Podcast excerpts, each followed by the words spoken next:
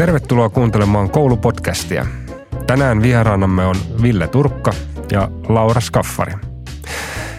Me eletään aika monenlaista tai turbulenttia vaihetta. Meillä on maailmassa monenlaista. Meillä on ilmastokriisiä, sotaa, teknologia kehittyy vauhdilla.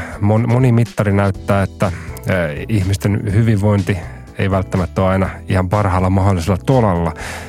Ville, mikä sun mielestä on tärkein asia, mitä peruskoulussa pitäisi tässä ajassa opettaa? No en mä ehkä opettamisesta nyt oikein perustaisi.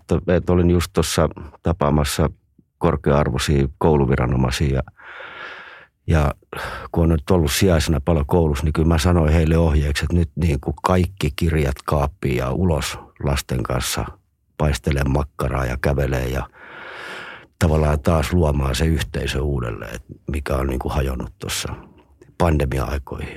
Lapset kaipaa meitä aikuisia aivan hirveästi.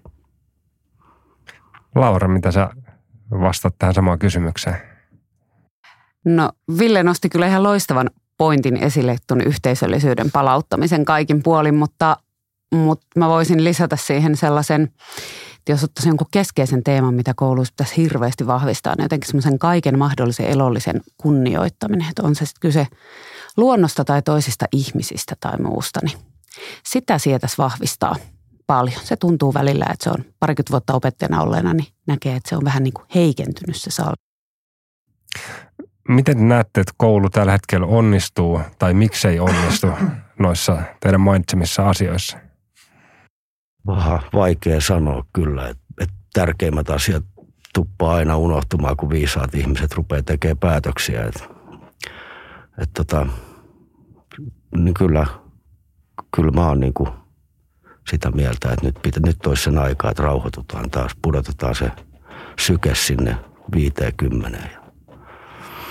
Jos se nousee, niin se nousee siitä, että näkee jotain ihanaa ja kokee jotain hyvää.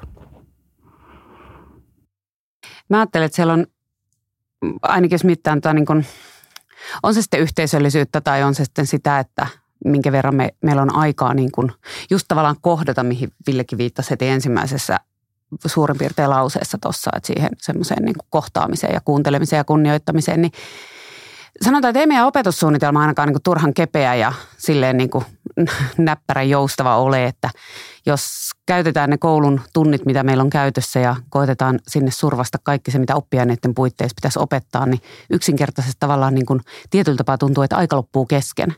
Ja sitten kun siihen yhdistetään vielä se, että se on kuitenkin meillä jotenkin suomalaisessa opettajuudessa kauhean syvällä se sellainen niin kuin oppiaine edellä meneminen, niin mun mielestä se ehkä helposti tekee sen, että sieltä jää tavallaan ne kokonaisvaltaisemmat teemat jotenkin puuttumaan. Tai ainakin liian vähälle huomiolle. Kyllä. Te olette hei nuorten kanssa paljon tekemisissä niin koulun käytävillä kuin kaduillakin. Miten nuoret voi tällä hetkellä, Ville? Kyllähän me nyt se tiedetään, että suuri osa meidän nuorista voi ihan superhyviä ja paremmin kuin koskaan. Meillä on turvallisempi maa kuin ehkä ikinä. Ja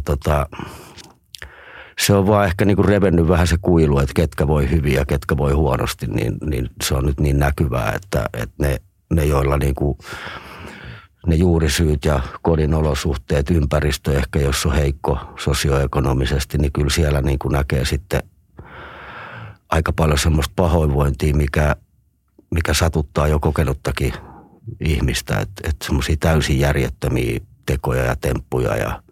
Annako esimerkkejä, että mitä se konkreettisesti pahoinvointi tällä hetkellä näkyy? No mä oon ollut huolissani niin kuin parissa koulussa, missä mä oon ollut, niin semmoinen motivaation puute siinä, että oikeastaan mikään ei niin kuin nappaa siinä koulussa ja oppimisessa ja tekemisessä. Ja niin kuin kaikki on niin kuin päin helvettiä monen lapsen mielestä ja eikä se ole muuttunut siitä aikaisemmastakaan, kun Iceheartsin perusti, että meillä on koulussa liikaa lapsia, jotka laahustaa kodin ja koulun väliä kummassakaan eikä toivoteta tervetulleeksi, niin se on kyllä aika murskaavaa niin kuin katsoa. Ja sehän on hyvin näkyvä vähemmistö. Olkoon, on hyvä, että on vähemmistö, mutta hyvin näkyvä ja kuuluva huonovointiset. Mitä sä, Laura, näet? No siis komppaan ihan täysin, mitä Ville sanoi. Eli just se, mun mielestä myös se ongelma on tällä hetkellä siinä, niin kuin siinä ääripäissä. Se, että valtaosa, siis en tarkoita, että on ongelma se, että ihmisiä voi hyvin, vaan just se, että se on niin kuin luisunut yhden kauemmas se huonosti voivien porukka. Ja tavallaan just se, että ei ole sitä kiinnittymispintaa niin kuin ikään kuin koko yhteiskunnassa.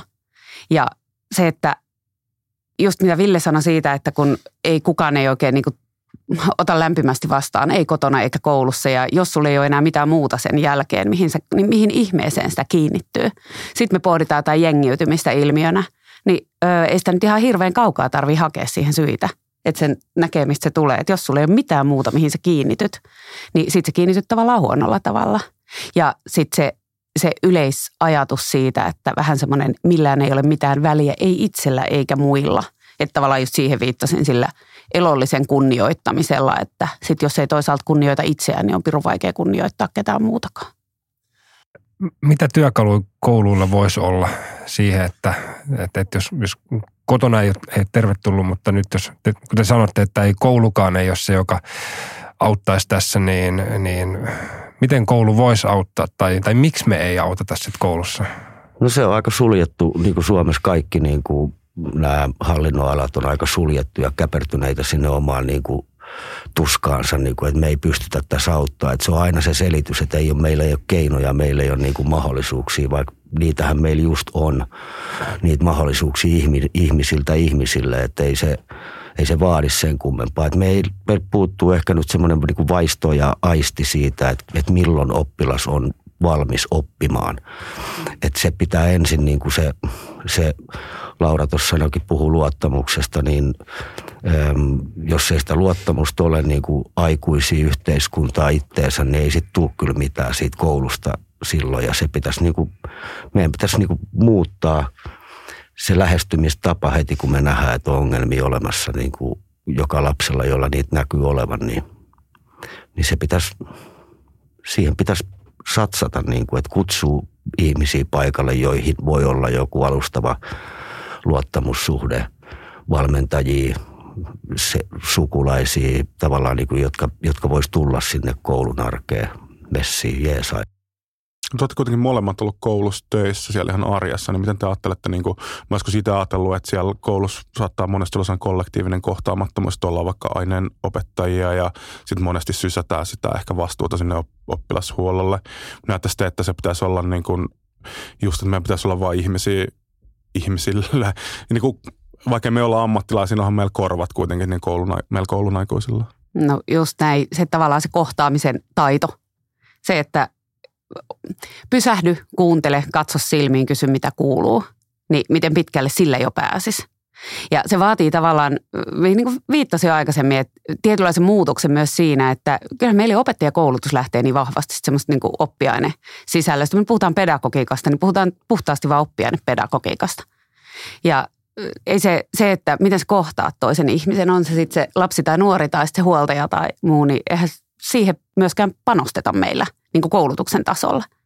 Ja sitten tavallaan, että siitä on hirveän helppo niin kuin mennä just tavallaan sen taakse, mitä Ville sanoi, että ei ole aikaa, ei kerkeä, ei jostain syystä, niin kuin, että mennään, sälytetään sitä, ja mitä Jounikin viittasi, niin sälytetään sitä vastuuta muille.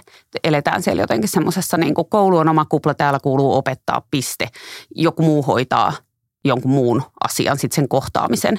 Niin kyllä mä lähtisin varmaan, että jos voisin jotenkin taikoa jotain, muuttaa niin kuin hirveän ratkaisevasti jotain, niin lähtisi niin kuin panostaa ihan erilaisia aikamääreitä ja muuta niin kuin kaikkineen siihen, että pysähdytään just siihen, mitä kuuluu, kysymykseen, keskusteluun, puhumiseen, kohtaamiseen. Sitten ehkä vähän niin kuin ilotonta se meininki, semmoista luterilaista niin kuin taivaan porteilla tuomio tulee, niin kuin, että ei, että mä näen hyvin harvoin opettajia, niin kuin, ja, jotka hymyilee käytävällä ja pysähtyy oppilaiden luo ja auttaa jotain, jos on niin kuin, että se semmoinen niin kuin, semmoinen hyvä aikuisuus.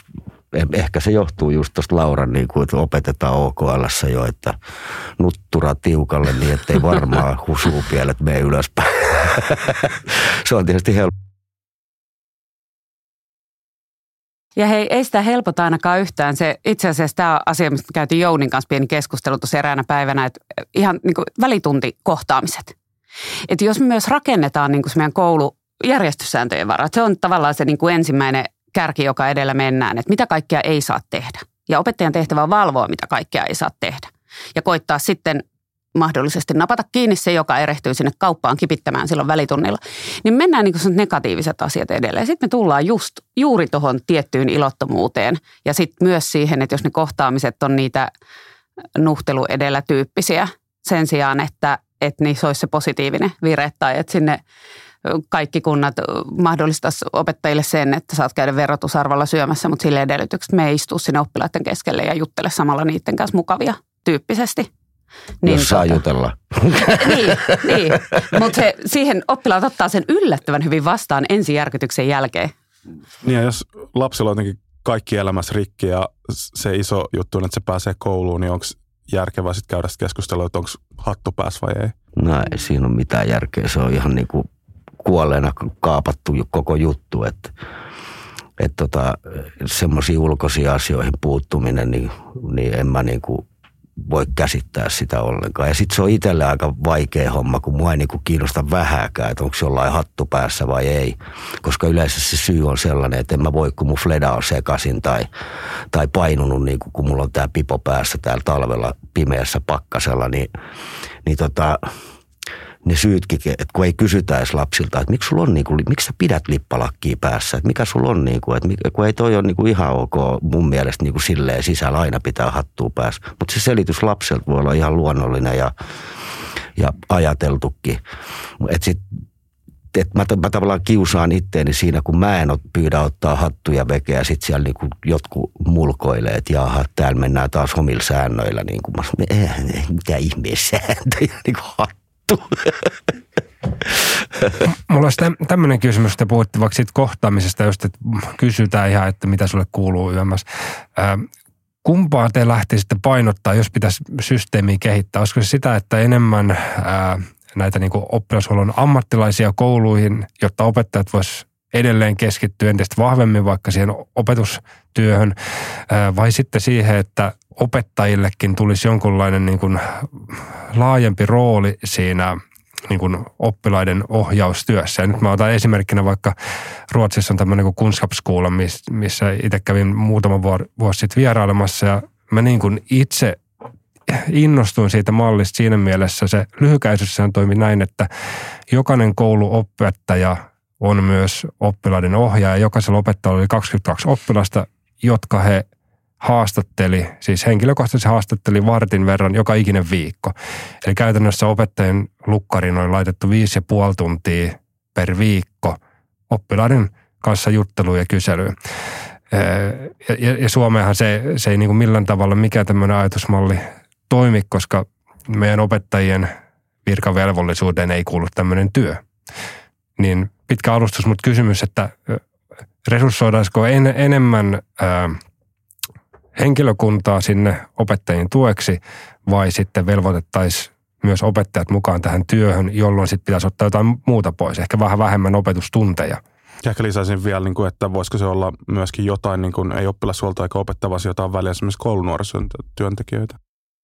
Jos mä saan aloittaa tämmöistä, innostuin heti, ihan mieletön idea tai niin kuin toi pointti, mitä Ruotsissa toteutetaan. Sehän lukee Suomessa opetussuunnitelmassa periaatteessa. Meillä lukee siellä, että meillä on koko koulu ohjaa periaate. Ohjaus kuuluu joka ikiselle koulun aikuiselle ja se on jo tänä päivänä kirjoitettu meidän OPSiin. Mutta sitten tullaan sitten tähän seuraavaan kysymykseen, että niin kuka sitä toteuttaa, millä ajalla ja miten. Ja jos siitä ei makseta palkkaa, NS makseta palkkaa, koska se on just näin. Palkka tulee oppitunneista. Se tulee opetuksesta, juuri. Mutta nyt mä kysyisin, että minkä kuva meidän yhteiskunnasta antaisi se, että jos me ikään kuin ulkoistetaan oppilaiden kohtaaminen eri henkilöille ja sitten ikään kuin opettaminen toisille. Toimiiko meidän yhteiskunta niin, että työelämässäkin yhdet asiat ulkoistetaan, niin kuin kohtaamisen taidot toisiin suuntiin ja sitten joku työn tekemisen taito toiseen. Eihän meidän yhteiskunta toimi niin. Sitähän me harjoitellaan koko ajan, että me sekä kohdataan ihmisiä, että sitten tehdään siinä samalla se meidän työmme. Niin mun mielestä antaisi tosi vääristyneen mallin, jos me lähdetään niin kuin ulkoistamaan se, mitä sulle kuuluu kysymys, kokonaan pois siitä niin kuin opetushenkilöstöltä. Ehdottomasti niin kuin se, että vahvistetaan sitä opettajien myös niin kuin kyvykkyyttä ja taitoa siihen. Ja sitten lähdetään siitä ajatusmallin muuttamisesta, että se on osa opettajan työtä. Opettajan työ ei ole vain oppiaineen opettaminen. Ja tähän pitää sanoa, että eräässä nimeltä mainitsemattomassa länsi-uusmaalaisessa kaupungissa eräässä koulussa on mielestäni tehty ihana ajatus siitä, he maksaa pikkasen enemmän luokanohjaajakorvausta yläkoulupuolella. Ja siellä kuitenkin luokanohjaaja edes ne omat oppilaansa, niin säännöllisin väliajoin, niin tämmöinen edes semmoinen 5 minuutin. Ei ole joka viikko, ei ole ihan joka kuukausikaan, mutta edes pari kertaa lukukaudessa. Niin hän käy kysymässä jokaiselta, että vaikka omalla niin kuin hyppytunnillaan ottaa siihen käytävät, että hei Pekka, tuus käymään tässä, että mitä sulle kuuluu ja miten on mennyt. Niin siinä on edes pientä alkua siihen suuntaan. Tässäkin pitää vähän siis mä oon itse alakoulureksi ja mä näen sitä alakoulun arkea tosi paljon ja mä niin kuin ajattelen, että siinä tapahtuu jotain siinä niin kuin luokanopettaja vs. opettajuus, että luokanopettajat on niin kuin monesti vähän niin kuin sijaishäitejä tai isiä siellä, että siellä niin kuin puhalletaan sormea, kun on sattunut ja pidetään sylissä ja halataan ja näin, että. Joo, mä myönnän, mä puhun yläkoulukontekstista hirveän helposti, kun sieltä tuun. Niin on samaa mieltä, että niin kuin luokanopettaja tekee sitä luonnostaan jo paljon enemmän sitä kohtaamista. Ja se on niin kuin luontevampi osa sitä työtä. Ja sitten meillä on niin kuin urheilussakin, niin meillä on eri tasoisia opettajia, jotka osaa erilaisia asioita. Että sitä pystyisi varmaan kehittämään paljon. Mä oon itse pohtinut sellaista mallia, missä luokanvalvoja voisi olla niin kuin 1–9 asti. Ja ne olisi tietyn kaltaisia opettajia, joita kiinnostaisi se nimenomaan se kokonaisvaltainen hyvinvointi lapsilla ja he osaisi kohdata luonnollisesti lapsia, niin he voisivat niinku kulkea sen niiden ryhmien kanssa samalla, niin silloin yksi nivelvaihekin varmaan helpottuisi jonkun verran se alakoulusta yläkouluun siirtyminen. Ja sitten sun ei tarvitsisi käydä ehkä niin paljon niitä keskusteluja, kun saisit niin tuttu niin pitkän ajan takaa. Se olisi yksi vaihtoehto. Millä sen sitten mittaa, että kuka osaa luontevasti toimia ihmisten kanssa, mutta kaikki opettajat ei osaa, eikä kaikki valmentajat, eikä kaikki muutkaan. Se on vähän semmoinen taito, mitä aika vaikea opettaa, että se tulee ehkä niinku siitä omasta luonteesta ja sellaisista.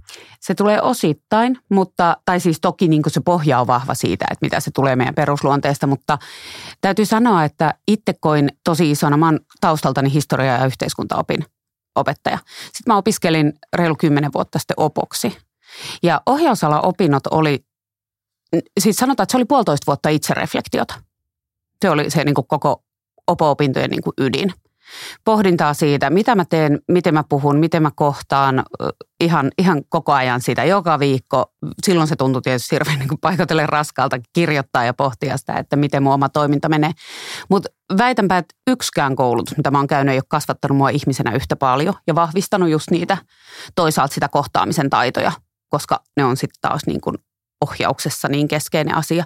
Sieltä voisi ottaa myös koulutuksellisia elementtejä vahvasti niin kuin opettajakoulutukseen ja sitä kautta niin kuin vahvistaa myös niillä opettajilla, joilla sitä ehkä luontaisesti niin ole. Ja just niin kuin aineopettajat, joilla on vielä vähemmän sitä kasvatustiedettä siellä opinnoissa, jotka kohtaa niin kuin tietyllä tavalla vielä vaikeammassa iässä olevia lapsia, kun alakoulussa kohdataan. Että semmoinen esimerkki oli, kun oli erityisluokan opettajana heikolla sosioekonomisella alueella vuosia sitten ja mul oppilaat tuli tai sitten kun se erityisluokan opettajana mä katselin niitä todistuksia ja siellä oli niinku 7 ja 8 Ruotsissa ja sitten mä aloitin niinku toiveikkaana ruotsin kielen opinnot, mutta ne ei osannut laskea edes 3 ruotsiksi ja puhumattakaan siitä, että ne olisi osannut sanoa, mikä heidän nimensä on. Ja sitten mä etin tämän viime vuoden opettajan käsiin ja sanoin, että hei, miten toi viime vuosit, kun mulla on nyt vähän kurja tehtävä, kun mä joudun laskemaan näiden kaikkien numerot, että ei ole yhtään 7 oppilasta tässä ryhmässä. Ja oli vaikea ryhmä. Sitten joo, kyllä on vaikea ryhmä, on erityisluokkaa, että ei ole siellä helppoja lapsia yleensäkään, niin ei siitä niin kuin päässyt. Sitten mä kysyin, että kuinka paljon sä oot käynyt niin kuin yliopistossa ruotsin kielen lukee tai kielten opiskelijana niin kuin tämmöisiä opintoja, mitkä vahvistaisi sitä, niin kyllä se oli aika heikko, niin kuin, että kyllä meillä oli semmoinen 6 opintopisteen kurssi. Mä olisin kysynyt tuosta kohtaamisesta, niin kuin äsken puhuitte, miten tärkeää se on, niin te olette kuitenkin ollut tosi haastavia lapsienkin ja nuorten kanssa tekemisissä. Mitä niin kuin konkreettisia vinkkejä antaisi niin kuin opettajille, että kun tietää, että kun siellä on niin kuin taustat rikki ja lapset ei enää luota oikein kehenkään aikuisen, niin se, ehkä se ensimmäinen kontakti voi olla se, että sieltä nuoret tulee haistaa jotakin. Niin mitä sä vaikka, Ville, antaisit ihan konkreettisia vinkkejä, miten lähestyy sellaista nuorta ja miten niin kuin voittaa tavallaan samalle puolelle? No kyllähän se hyvä kohtelu on niin kuin kaiken lähtökohta. Ja sitten toinen yksi semmoinen tärkeä asia, mitä mä itse käytän, on se, että mä en ikinä muistele edellistä päivää yhdenkään oppilaan kanssa, niin kuin koskee myös edellistä vuotta. Ja että mä toivon ja teen sen eteen kaiken, että se muutos olisi mahdollinen ja luotan siihen, että se tulee tapahtumaan ja kärsin sitten niin kuin ne negatiiviset jutut siihen asti, kunnes se luottamus saavutetaan. Että ei... Vaikeimman kanssa on mennyt 8 vuotta, siitä vähän, mutta kun sen tietää, että se tulee sieltä. Kohtelet hyvin, niin takas tulee, se on varma asia. Sä oot, Laura, kanssa ohjausalan ammattilainen. Mitä vinkkejä sulla olisi luokanopettajille, aineenopettajalle, että miten lasta ja nuorta kohdataan? Kunnioittain. Ja ei se yksi vittu eikä kaksikaan maailmaa kaada. Et myös se, että tarviiko niinku ensimmäisenä sit tarttua siihen, että nyt Jouni, ei, tuo kielenkäyttö ei kuulu tähän. No sit pilattiin jo moneksi päiväksi homma siinä kohdassa.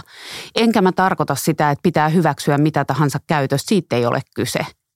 Mutta se, että ei ainakaan siinä niin kun luokan edessä minkäännäköisen niin kun nöyryytyksen tai pilkan kautta lähe tekemään. Ja tähän kohtaan mä sanoin, että olen katsonut peiliin elämässäni pari kertaa. Olen provosoitunut, olen käyttäytynyt täysin epäammattimaisesti ja kuitannut oppilaalle, koska satun omaamaan hivenen kärkkään kielen, niin päättänyt, se on tullut semmoinen, niin kuin ennen kuin olen ehtinyt miettiä, niin olen kuitannut tosi niin kuin nälvässyt takaisin. Joo, ja kyllä se aina, niin kun, sit, kun sä teet virheen ja sulla menee oma maltti, niin kyllähän se niin kun vaivaa ja sä opit siitä koko ajan ja virheestähän opitaan. Ja sit tärkeä on myös se, että kun sä toimit epäammattimaisesti tai väärin, niin sit sä pyydät anteeksi siltä kohteelta ihan sama, mitä se on tehnyt. Mutta se on just se asia, mitä sun pitää tietyllä tavalla niin kun muistaa. Että jos sä et esimerkkinä toimi niin kuin kuuluu, niin silloin sä pyydät anteeksi siltä kohteelta.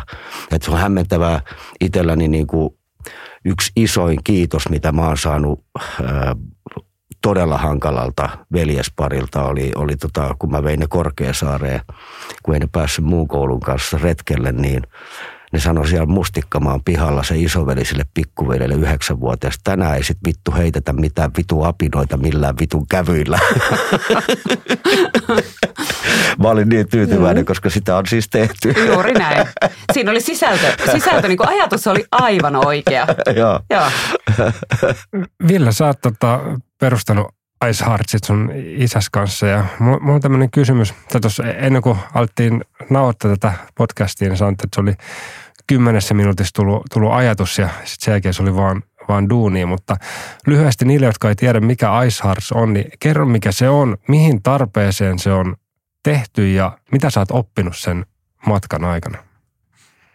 No se on tuen tarpeessa oleville lapsille. Kun puhutaan ennaltaehkäisemisestä, niin kyllä ne lapset tiedetään synnytyslaitoksella, joiden vanhemmilla on niin kuin vaillinaiset mahdollisuudet tukea ja auttaa omaa lastaan. Mutta et se nyt, että synnytyslaitoksella perustettaisiin joku toimintamalli, niin se voi olla vähän liikaa.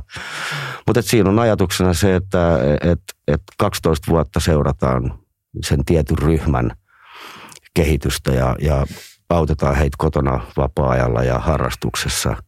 Ja siinä on se makea, mistä ehkä niin kuin koulukin voisi ottaa paljon elementtejä, että kun me urheillaan jotain urheilulajia, niin meillä on yhteiset tavoitteet, joiden avulla on paljon helpompi niin kuin perustella sitä, että miksi me tehdään asioita näin. Miksi me tehdään näin, että se ei ole semmoinen juttu. Että se on tuo eskarista armeijaa, saattohoitoa, positiivista saattohoitoa, ei sitä mikä saattohoito yleensä on. Kuinka kauan siitä perustamisesta on ja mitä sä oot tosiaan oppinut sen matkan aikana? Meidän yhteiskunnasta, meidän koulusta? No kyllä viha on ensimmäinen, mitä mä oon oppinut. Nyt mä oon niin kuin ehkä paremmin sitä kanavoin, niin kuin, että en mä enää jaksa jokaiselle hölmölle ruveta siis päätökselle niin kuin tavallaan raivoamaan, että mitä helkkari järkeä tämmöisessä toiminnassa on.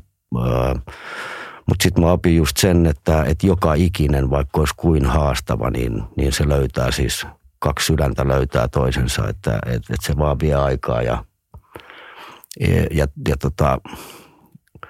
tekee näin. Ja kyllä mä oon sitten niinku, ehkä se karmivin oppi siinä niinku on se, että et ei juhlapuheesta huolimatta, niin ei me siitä ennaltaehkäisemisestä kyllä niinku, ei siihen panosteta oikein missään. Se on ihan sama, rakennetaanko me taloja vai metroja vai kasvatetaanko me lapsia vai hoidetaanko me sairauksia ennaltaehkäisten, niin ei vaan taivu tämä meidän järjestelmä siihen. Mitä sä näet, että siinä on juurissa? Onko se rahasta kiinni? No kun ei uskota. Et periaatteessa niin kuin se tutkimusmaailmahan on tosi hauska, niin kuin, että vaikuttavuutta pitää tutkia koko ajan, mutta kun mun mielestä se vaikuttavuus on tutkittu jo 1 miljoona kertaa, että toisten ihmisten kanssa oleminen ja hyvää tehdä, niin tulee parempaa. Ja se on niin kuin semmoinen, että tutkikaa rauhassa niin paljon kuin huvittaa, mutta siltikin, niin kuin, että jos mä esimerkiksi nyt, kun mä yhtä hanketta tässä on pohtinut, niin sain palautetta, että mitä pitäisi tehdä, että tämä olisi niin kuin vaikuttavaa. Ja sitten mä sanoin, että ainoa vaikuttava asia tässä on se luottamuksen palauttaminen niin kuin itteensä ja ympäristöön.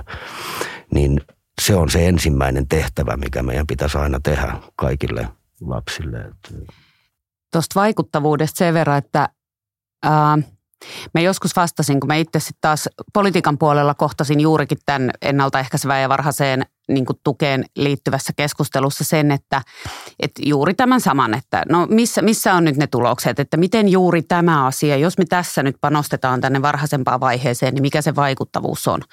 Me emme saa kahta rinnakkaistodellisuutta, emme voida tehdä sitä, että meillä on tässä versiossa me Villelle kokeillaan nyt ennaltaehkäisevää asiaa ja tässä versiossa me annetaan Ville nyt rimpuilla 15-vuotiaaksi, miten parhaaksi kattoo ja sen jälkeen sitten tehdään kalliita ratkaisuja. Ja sitten katsotaan kokonaistaloudellinen vaikutus sitten, kun Ville on 55. Niin se ei vaan nyt jännä juttu, mutta toistaiseksi on meidän maailmassa mahdollista. Ja kuitenkin fakta on just tämä, mitä Ville sanoi, että kyllä nyt vaikuttavuutta tekisi mieli sanoa, että sitä ei juuri enää niin kuin kukaan kiistä, etteikö varhaisilla asioilla ja ennaltaehkäisyllä ole. Siitä huolimatta nyt tällä hetkellä niin tuntuu, että se on esimerkiksi kuntien ja hyvinvointialueiden niin kuin ensisijainen tappeluaihe. Kelle se kuuluu, kuka sitä tekee, millä rahalla ja miten. Ja lopputulos on se, että juuri kukaan ei tee mitään eikä millään rahalla. Sanot Ville tuossa, että monet päätökset on ärsyttänyt ja ehkä rakenteetkin, niin mikä on tällä hetkellä sellainen, mikä saa otsan ryppyä eniten? No ehkä niin kuin sellaiset tietyllä tavalla, kun etsii rahoituksia, keksii ja innovoi uusia asioita, niin sitten tulee aina se, että no mut kun on tämä laki, mikä estää sen. Et meillä on niin kuin enemmän barrikaadeja. Se on vähän niin kuin näin, että 300 miljoonaa löytyy niin kuin itärajalle tarpeettomaan aitaan välittömästi, mutta sitten kun sä puhut niin kuin syrjäytymisen ennaltaehkäisemisestä, niin ei ole. Eli se ulkoinen uhka, joka on fyysinen, niin se on helpompi torjua kuin siis ihmisen pään sisäinen sekasotku, jota ei kukaan tietenkään pysty näkemään. Tuottaa aivoa tällä hetkellä niitä. Ihan. Pistit tuommoisen kohtuullisen laajan kysymyksen, Jouni. Lähinnä niin kuin tässä keskustelun kontekstissa. Just semmoinen, että rajataanko hieman. Joo, rajataan tähän keskustelun kontekstiin. Joo, no mä ehkä nyt tartun tuohon tavallaan, niin kuin, että mitä Ville sanoi, niin se kaikista heikoimmassa asemassa olevat niin edelleen tuppaa jäämään. Eli se joku ajatus siitä, että ei ole tasa-arvoa, ellei me sitten anneta reilusti vähän kaikille. Ja sitten niin kun, että sit niille ikään kuin hyvin pärjääville ja hyväosaisille myös, että koska niille tulee sitten kurja mieli, jos sitten me annetaan pelkästään niille, jotka on esimerkiksi hyvin vähävaraisia tai muuten niin kuin vahvan syrjäytymisriskin alla tai jopa jo jossain määrin syrjäytynyt tai muuta. Että se on musta niin kuin paikoin hieman vääristynyt se ajattelumalli ja mä en tällä tarkoita sitä, etteikö esimerkiksi niin kuin lahjakkuuden tukeminen tai joku muu, se on ihan äärimmäisen tärkeää, jotta meidän yhteiskunta menee eteenpäin, jotta niin kuin innovoidaan ja kehitystä tapahtuu. Mutta siitä huolimatta, niin varmaan saan jostain vihat päälle, niin kuin sanon tämän tässä ääneen, mutta esimerkiksi maksuton toinen aste on mun mielestä niin kuin sellainen asia, että kyllä mä olisin ehkä keksinyt jonkun järkevämmänkin tavan ja väitän, että aika moni muukin käyttää sinänsä ne rahat. Ja mä tiedän, että se mikä on olennaista on se, että ettei se lukion käynti jää kellään kiinni siitä niin kuin rahasta. Sen tää on korjannut, mutta ne on semipieni osa. Sitten mä mietin itseäni esimerkiksi keskituloisena, että mulla on nyt lähdössä esikoinen toiselle asteelle ensi syksynä ja seuraava sitä seuraavana syksynä. Hei, musta on tosi kiva, että se ei nyt rasita mun kukkaroa lainkaan, mutta fakta on se, että kyllä mä olisin pystynyt ne maksamaan. No ihan samaa mä sanoin jo silloin viime vaaliaikaa, että ne, toi just toi universaalit palvelut, niin niitä on jo vähän liikaa meillä, että kaikille kuuluu sama. Niin kuin, että se määrä rahaa, mitä jaettiin siihen maksuttomaan toiseen asteeseen, niin se kun olisi kohdennettu oikein, niin kuin Laura sanoi tuossa, niin meillä olisi tällä hetkellä, niin kuin, ei kukaan lopettaisi kesken koulua. Nimenomaan, me saataisiin kopattua sieltä varhaisessa, me saataisiin niin kuin selkeästi vahvistettua niitä opillisia perustaitoja siellä niin kuin alakoulupuolella, niiltä joilla siellä on, missä nyt sitten rimpuillaan erityisopetuksen kanssa tosi niukoilla resursseilla. Näyttäisi, että on joku semmoinen tietty kohtaista koulupolkua, missä niin kuin nimenomaan pitäisi ottaa koppia tai missä on niin kuin suuri riski tavallaan tippuu? No,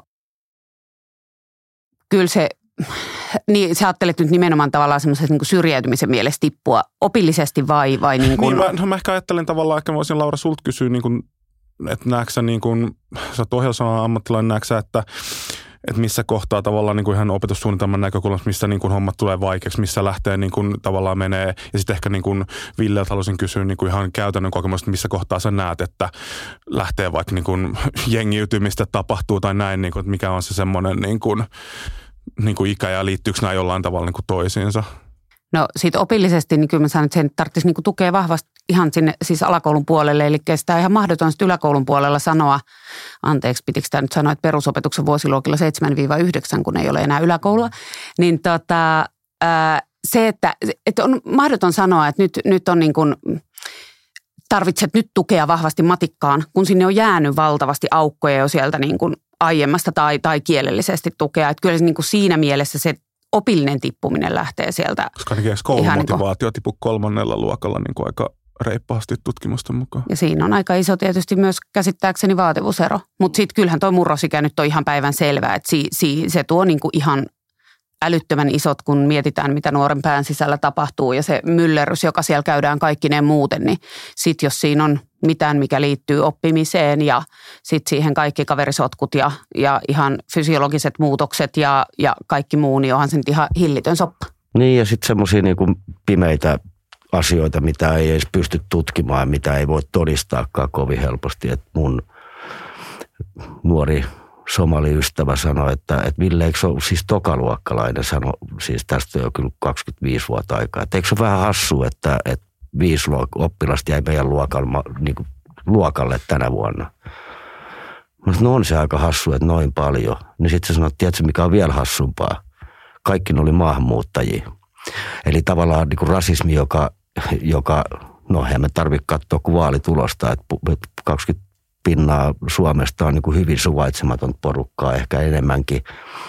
Niin kyllä monet maahanmuuttajat kokee tällä hetkellä, että siellä kohdellaan myös rasistisesti oppilaita, että sä pysty sitä ikinä niin kuin mitenkään sanomaan, jos sä uskon niitä oppilaita ja lapsia.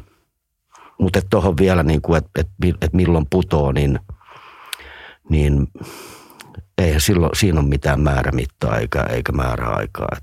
Huomaatko sä, että on jotenkin tapahtunut ajassa sitä, että yhä nuoremmat, että ongelmat tavallaan valuu alaspäin? No mä oon nyt vaan tämän vuoden ollut poikkeuksellisen paljon koulussa, mutta se vaikkapa kiusaaminen, joka on niin kuin sellainen ikuisuusongelma, niin ei sille ole tapahtunut oikein mitään, vaikka meillä olisi miljoona kivakoulua tai tyhmä koulujärjestelmää, niin kuin, että jos ei meillä aleta keskustelemaan siitä kokonaisilmiöstä, että miksi tätä tapahtuu, mikä tämä on.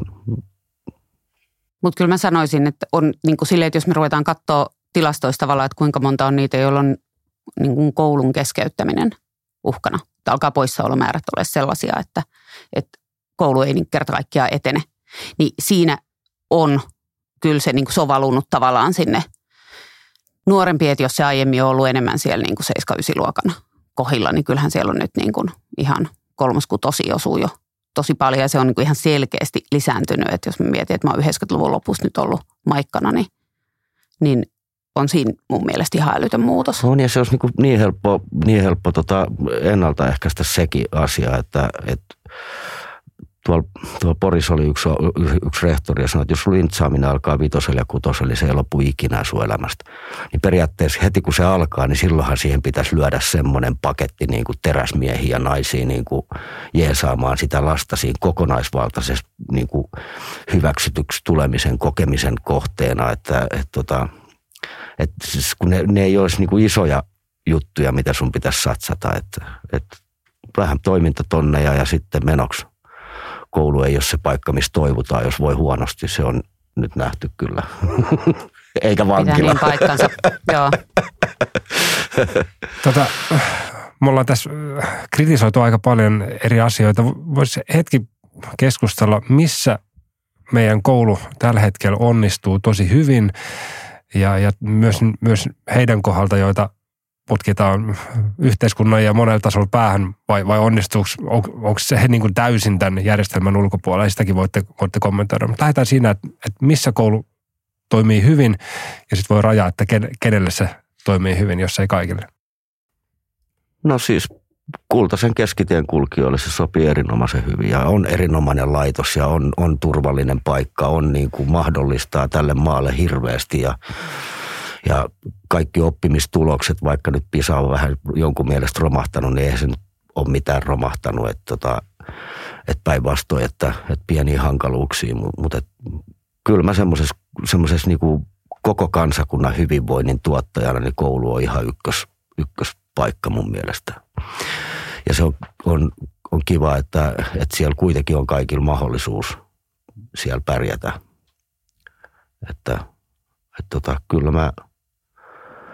Kyllä mä oon niin kuin vahvasti sen koulun puolella. Et harmi vaan, että joutuu tekemään töitä niin paljon niiden pudokkaiden kanssa. Ja se on sitten jo aika paljon monimutkaisempaa kuin, että ei se ole mikään Snapchatti, että nyt mä rupean lintsaamaan.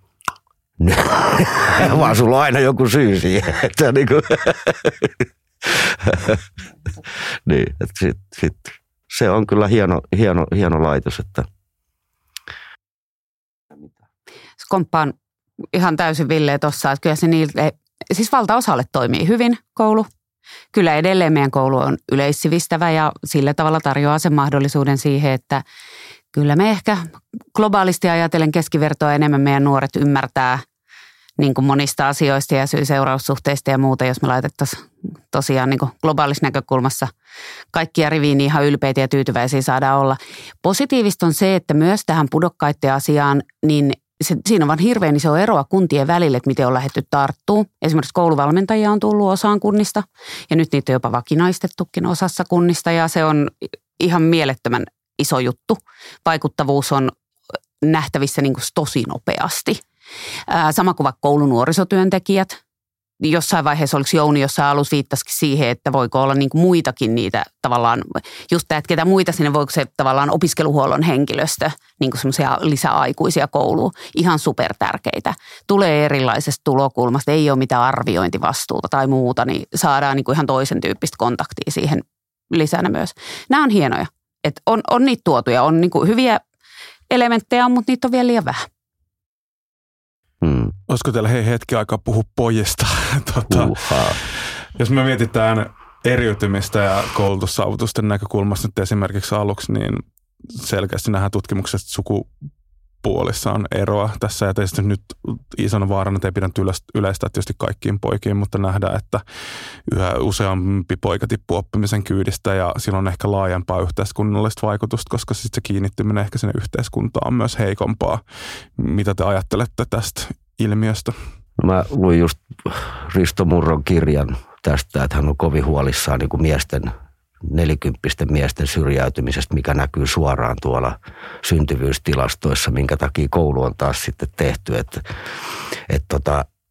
jostain kumman syystä en pysty sitä niin kuin muuta kuin tuntumalla ja omalla kokemuksella niin kuin pohtimaan, että miksi se on niin, että pojille käy niin paljon huonommin tai niin paljon helpommin, niin paljon huonommin, ja he tuottaa sitten sitä tuskaa ympärilleen niin kuin aika raivoisalla tavalla sekä kodeissa, että jos mä ajattelen nyt vaikka Suomeen, niin kuin ollaanko me maailman kakkonen niin kuin kotiväkivallassa, niin jotain silloin on tapahtunut, että se viha ei pääse purkautumaan niin kuin hyviä keinoja käyttämällä pois sieltä ihmisestä. Se on paha. Kyllä mä itse niin kuin mietin siis omaa kouluuni, en viihtynyt koulussa, mutta ei mulla ole mitään diagnosoitu mitään ylivilkkauksia ja muita, mutta kyllä mulla niinku aika haivei on toi mun kajuutta, että ei se niinku, en mä pysty helposti keskittymään asioihin, jotka mä en niinku kiinnosta esimerkiksi, tai jos mä osaan jo jonkun asian, niin en mä sitä pänttää uudelleen. Niin kuin, että siellä on sellaisia tekijöitä, mitkä vaikka mä olin lahjakas koulussa, ei siinä mitään, mutta siinä sellaisessa, niin kuin, että kun mennään sen hitaimman mukaan, vaikka no se nyt on mun kokemus, mennään sen hitaimman mukaan, niin sitten se on kyllä aika tylyä kyykyttämistä välillä. Ja siihen turhautuu hirveästi. Sitten meillä on pojilla niin kuin se, että me ollaan vahvoja ja sitä voimaa käytetään aika paljon väärin sekä yhteiskunnan niin kuin tämmöisissä rakenteissa että sitten niin kuin ihan face-to-face nokkapokka hommiin, niin kyllä se vahvuus, sitä jotenkin arvostetaan ja sit se tie on, niin kuin, se on lyhyt ja se on kitkerä, jos siihen rupeaa nojaamaan. Se on vähän niin kuin... Siinä meidän pitäisi oppia naisilta paljon, mutta ei opita niin kuin naiset opettaa. Se pitäisi vähän muuttaa ehkä. No mä voisin todeta, että nyt mennään sitten niin kuin vahvalla mutulla, koska en voi sanoa, että nyt on hirveästi luettu jotain mahtavia tutkimuksia asiasta ja muuta. Että nyt on tämmöinen ihan yhden naisen empiirinen tutkimus 2 pojan äitinä ja pitkään aikaa niin kuin yläkoulussa työskennellen. Mutta voin jo niinku todeta ihan vaikka noitten niinku oma esikoiseni tosiaan nyt 16-vuotias fiksu kaveri, mutta mun mielestä semmoinen hyvin tietyllä tapaa lainausmerkeissä tyypillinen poika, hyvin toiminnallinen. Ja tämä on varmaan se, mikä muistan, hän oli aivan superhuippu alakoulun maikka. Ja kyseisen opettajan kanssa puhuttiin jo silloin tästä, että kun eikä hän ollut todellakaan siis luokan ainut poika, joka tätä kaipasi, että kuinka moni olisi tarvinnut sitä, että luokassa olisi ollut vähän nyrkkeilysäkkiä ja olisi ollut vähän jotain pientä kuntosalilaitetta ja edes leuvavetotankoa tai ihan mitä vaan, että kun olet laskenut sen sivumatikkaa, niin voit käydä vähän aikaa niin kuin duunaa jotain muuta. Ja meillä ei myöskään esimerkiksi koulun rakenteet ei oikein tue tätä. Siellä on ihan hirveän vähän joustavaa tilaa, siellä on ihan hirveän vähän, varsinkin uudet koulut rakennetaan entistä pienemmiksi. Se, että jos sulla olisi se mahku, että hei, me pelaa vähän pingistä välillä tai menkää potkii sitä foodista ulos välillä. Vaikka se koulupäivä olisi himpun pidempi, jos sinne mahtuisi sitä tekemistä, toimintaa, liikkumista, on se sitten käsillä tekemistä, on se sen nimenomaan siis niin kuin liikunnan kautta, mikä kenenkin juttu on. Mutta sitä oman mielenkiinnon kohdetta niin kuin enemmän väliin, niin sitten jaksas keskittyä niihin ei niin kuin ykköstykki mielenkiinnon kohteisiin. Nyt kun niitä tuutataan, niitä lukuaineita sitten tietyissä luokka-asteilla niin kuin aika vahvasti peräkanaa, niin yksinkertaisesti puutuminen tulee. Enkä mä väitä, että se on pelkästään pojille, mutta lienee se yleinen näppituntuma on, että kuitenkin jostain syystä näin on, että enemmän niin kuin siellä tulee se tarve, olisi niin kuin toiminnallisuuden kautta tehdä asioita. Joo, ehkä niin kuin se, että pojathan on lauma-eläimiin niin kuin... Mä itse niinku siis hyvinkin selkeästi aina niinku semmoisissa tilanteissa, missä piti säilyttää järjestys, niin kyllä mä ne laitoin niinku riviin ja sitten mentiin rivissä, että siitä ei niinku lipsuta. Ja tavallaan niinku kerroin, että mistä nämä johtuu nämä asiat, että me ei voida nyt ruveta häröilemään, me ei voida nyt ruveta pomppimaan tonne, onko ymmärretty niinku tämä asia. Että sitten kun me on tämä tehty, niin me mennään metsään ja saatte tehdä mitä huvittaa. Mutta nyt me ollaan jonossa. Eli tavallaan se semmoinen niinku selittäminen ja kyllä aika semmoista niinku ankaraakin ohjeistusta pojat sietää, kun se tulee sille ryhmälle eikä yksittäiselle lapselle. Että siinä sitä voi kyllä niin kuin miettiä, että olisiko se yksi ratkaisu. Mutta ja jos se myös perustellaan, koska yksi mun mielestä raivostuttavimpia asioita niin kuin ylipäätänsä on se, nyt mä ehkä menen sivuun tästä niin kuin pojista ihan ylipäätänsä, mutta se, että annetaan sääntö, nyt sun täytyy tehdä näin, mutta ei perustella miksi. No pitää, koska pitää tyyppinä. Mm. Niin mä väitän, että ei meistä aikuisistakaan kauhean moni niin kuin nielisi sitä, että meitä komennetaan tekemään jotain ilman, että meillä perustellaan, että miksi näin pitää toimia. Miksi meidän pitäisi olettaa, että lapsi tai nuori niin kuin, mun mielestä niin kuin alistuisi tavallaan tekemään vaan käskytyksen mukaan ilman perustelua. Et siinä mielessä just toi pointti, että perustellaan, miksi nyt mennään jonossa ja sitten on joku muu tilanne, niin sen hyväksyy.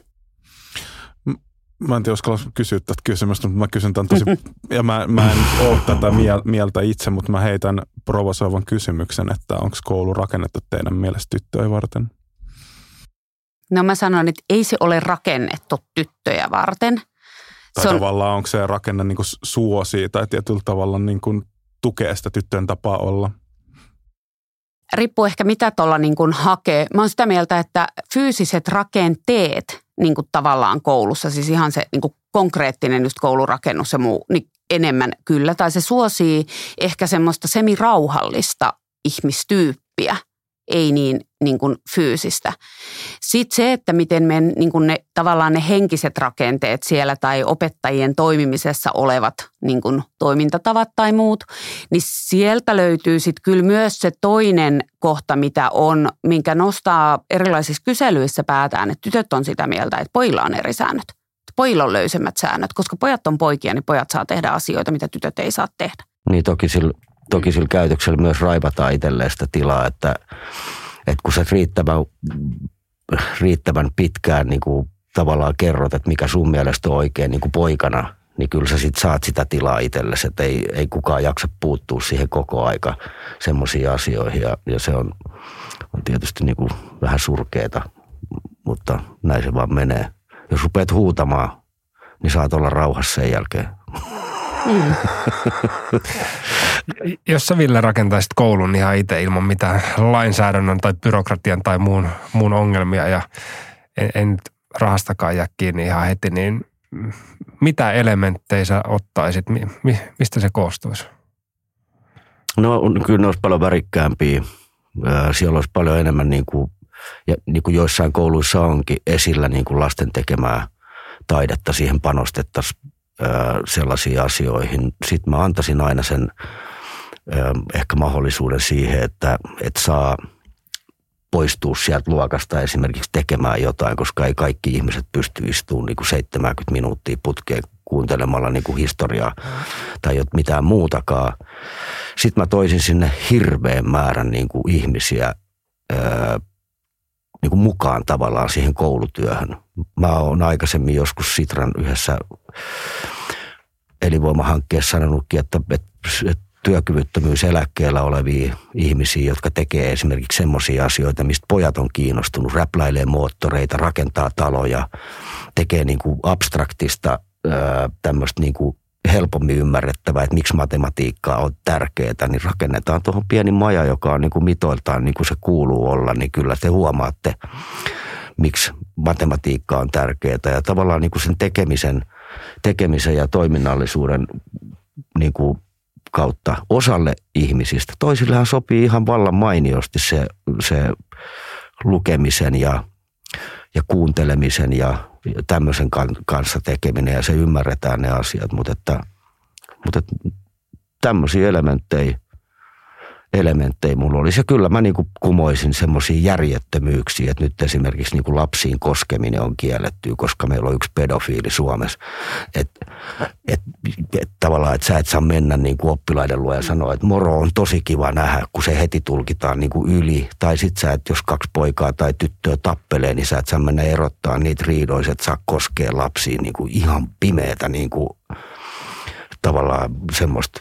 Että siihen pitäisi tulla niitä luonnollisia elementtejä, mitkä on ihmisten välisessä kanssakäymisessä erittäin tärkeää. Et me ollaan niin kuin tuntevia ihmisiä ja meidän keskinäiseen kanssakäymiseen kuuluu myös koskettaminen, on se sitten kättely tai pieni halaus tai jotain niitä videoita, missä opettaja tekee oppilaiden kanssa tämmöisiä tervehdyksiä. Niin tämmöistä niin kuin iloa meidän pitäisi saada sinne niin kuin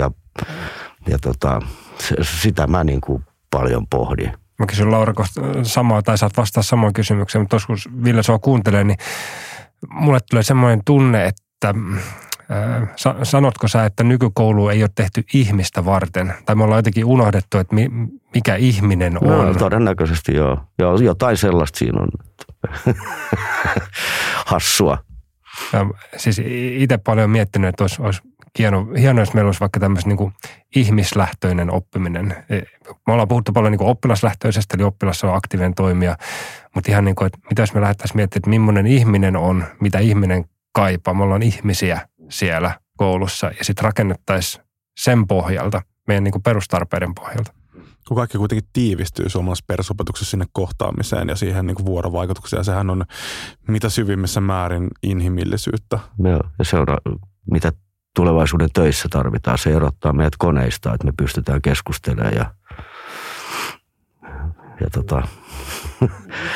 tuotetaan semmoista niin kuin lämpöä. Onhan toi tietokonekin varmaan aika käy kuumana tuossa, kun me jutellaan, mutta se on eri lämpöä kuin se, että mitä sä saat siitä, kun sä onnistut vaikka jossain ja sitten niin lätkäpelaajat tai fudispelaajat tai ketkä tahansa, kun ne kollektiivisesti halaa siellä, niin ne on niitä yhteisön niin kuin toimivan hyvän yhteisön merkkejä, että sä oot täysin turvassa ja sä voit näyttää sun tunteet, niin kuin hyvät ja huonot tunteet ilman, että sua dumataan ja näin. Sitten tietysti koulu, kaikki rakennukset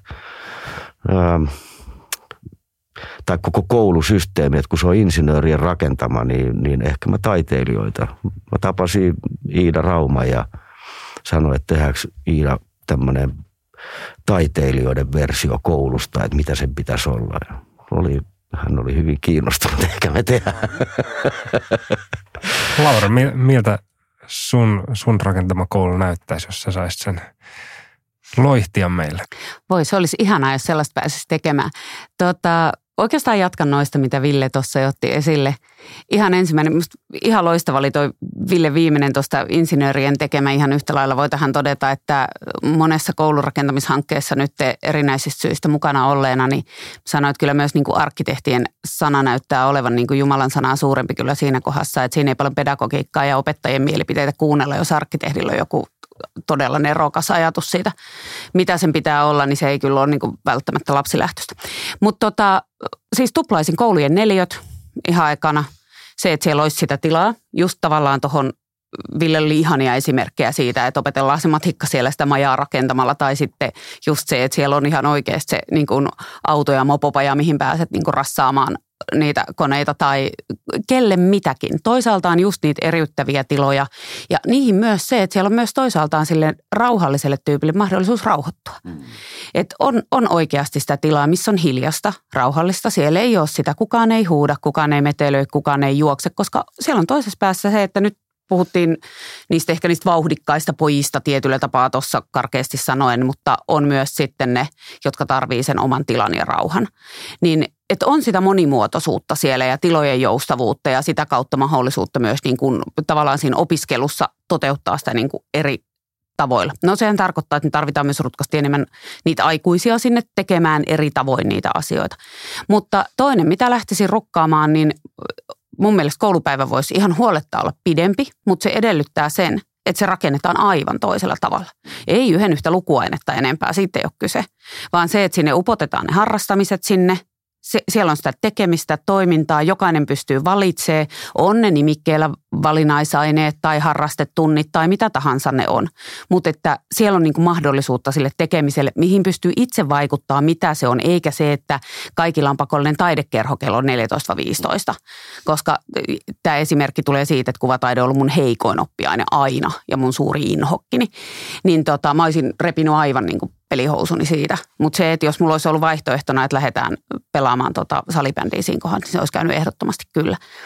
Ja niin tehtäisiin se, ja sitten sinne opetussuunnitelmaan niin Rykästäs Jouni otti tuossa tuon vuorovaikutustaidot, niin niitä tunnetaitoja ja vuorovaikutustaitoja, niin että niitä on joka ikisessä päivässä. Erilaisissa paketeissa sen ikäryhmän tavallaan se niin kuin osaamisen ja taitojen taso huomioiden, mutta se, että ne olisi siellä aina matkassa. Joo, ja sitten meillä on niin kuin hirveä määrä tutkittua tietoa siitä, että mitkä värit rauhoittaa tai niin kuin tekee ihmisen, niin kuin, mitkä äänet on sellaisia, mitkä saa tiettyjä vaikutuksia meissä aikaiseksi. Niiden käyttäminen on aika vähäistä, ehkä just niistä kustannussyistä. Mutta paljon me voitaisiin tehdä aika yksinkertaisilla tempuilla ilman, että edes maksaisi hirveästi. Tietysti tuplamäärä koulutiloja, niin silloin se vaatisi sitä, että niitä tiloja käytettäisiin myös koulupäivän ulkopuolella, mikä on musta ihan järjetöntä, että me rakennetaan nuorisotila erikseen, mitä käytetään illalla, ja sitten meillä on koulu. Niin kuin mitä ihmettä, koulu on tyhjä. Niin, että ihan pimeätä. Miksei uimahallinkin voisi olla koulussa? Ja just se pointti, että sitä nuokkarissa olevaa biljardipöytää hän siis ei saa käyttää koulupäivän aikana, koska se on nuorisotoimen omistajana, jos joku katkaisee siitä nyt sen kepin tai hukkaa jonkun pallon, niin kukaan ei voi määritellä, kuka sen korvaa. Niin kielletään sen käyttö kokonaan. Tämähän on hirveän näppärä ratkaisu. Ette mitenkään huomaa, että tällaista saattaa jossain tapahtua. Ja olen saattanut joskus hieman polttaa päreeni tämän keskustelun äärellä. Hei, tähän lopuksi vielä, meillä on uusi eduskunta aloittamassa hommiaan seuraavaksi kaudeksi, niin mitä te haluaisitte, millaista viestiä lähettää poliittiselle päättäjälle tässä kohtaa? Älkää hyvät ihmiset koulutuksesta leikatko yhtään mitään. Siitä on riivitty ihan enemmän kuin tarpeeksi jo viimeisten vuosien aikana, että keksi Orpo jotain muuta. Niinpä, joo.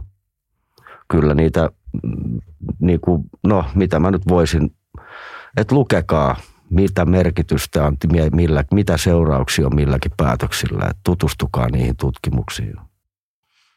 Ja sitten vielä tuohon lisäksi, että eikä pelkkä se, että leikkaa koulutuksesta, vaan se, että se, mikä viedään sieltä niin kuin heikoimpi osaisilta ja niin kuin köyhyyden niin kuin ennaltaehkäisemisestä tai sen niin kuin tavallaan turvaamisesta, että jokaisella on mahdollisuus myös taloudellisesti pärjätä, niin jos siihen lähdetään kajoamaan tai heikentämään nykytilannetta, niin kyllä me ollaan vielä syvemmässä suossa kuin missä me rämmitään nyt.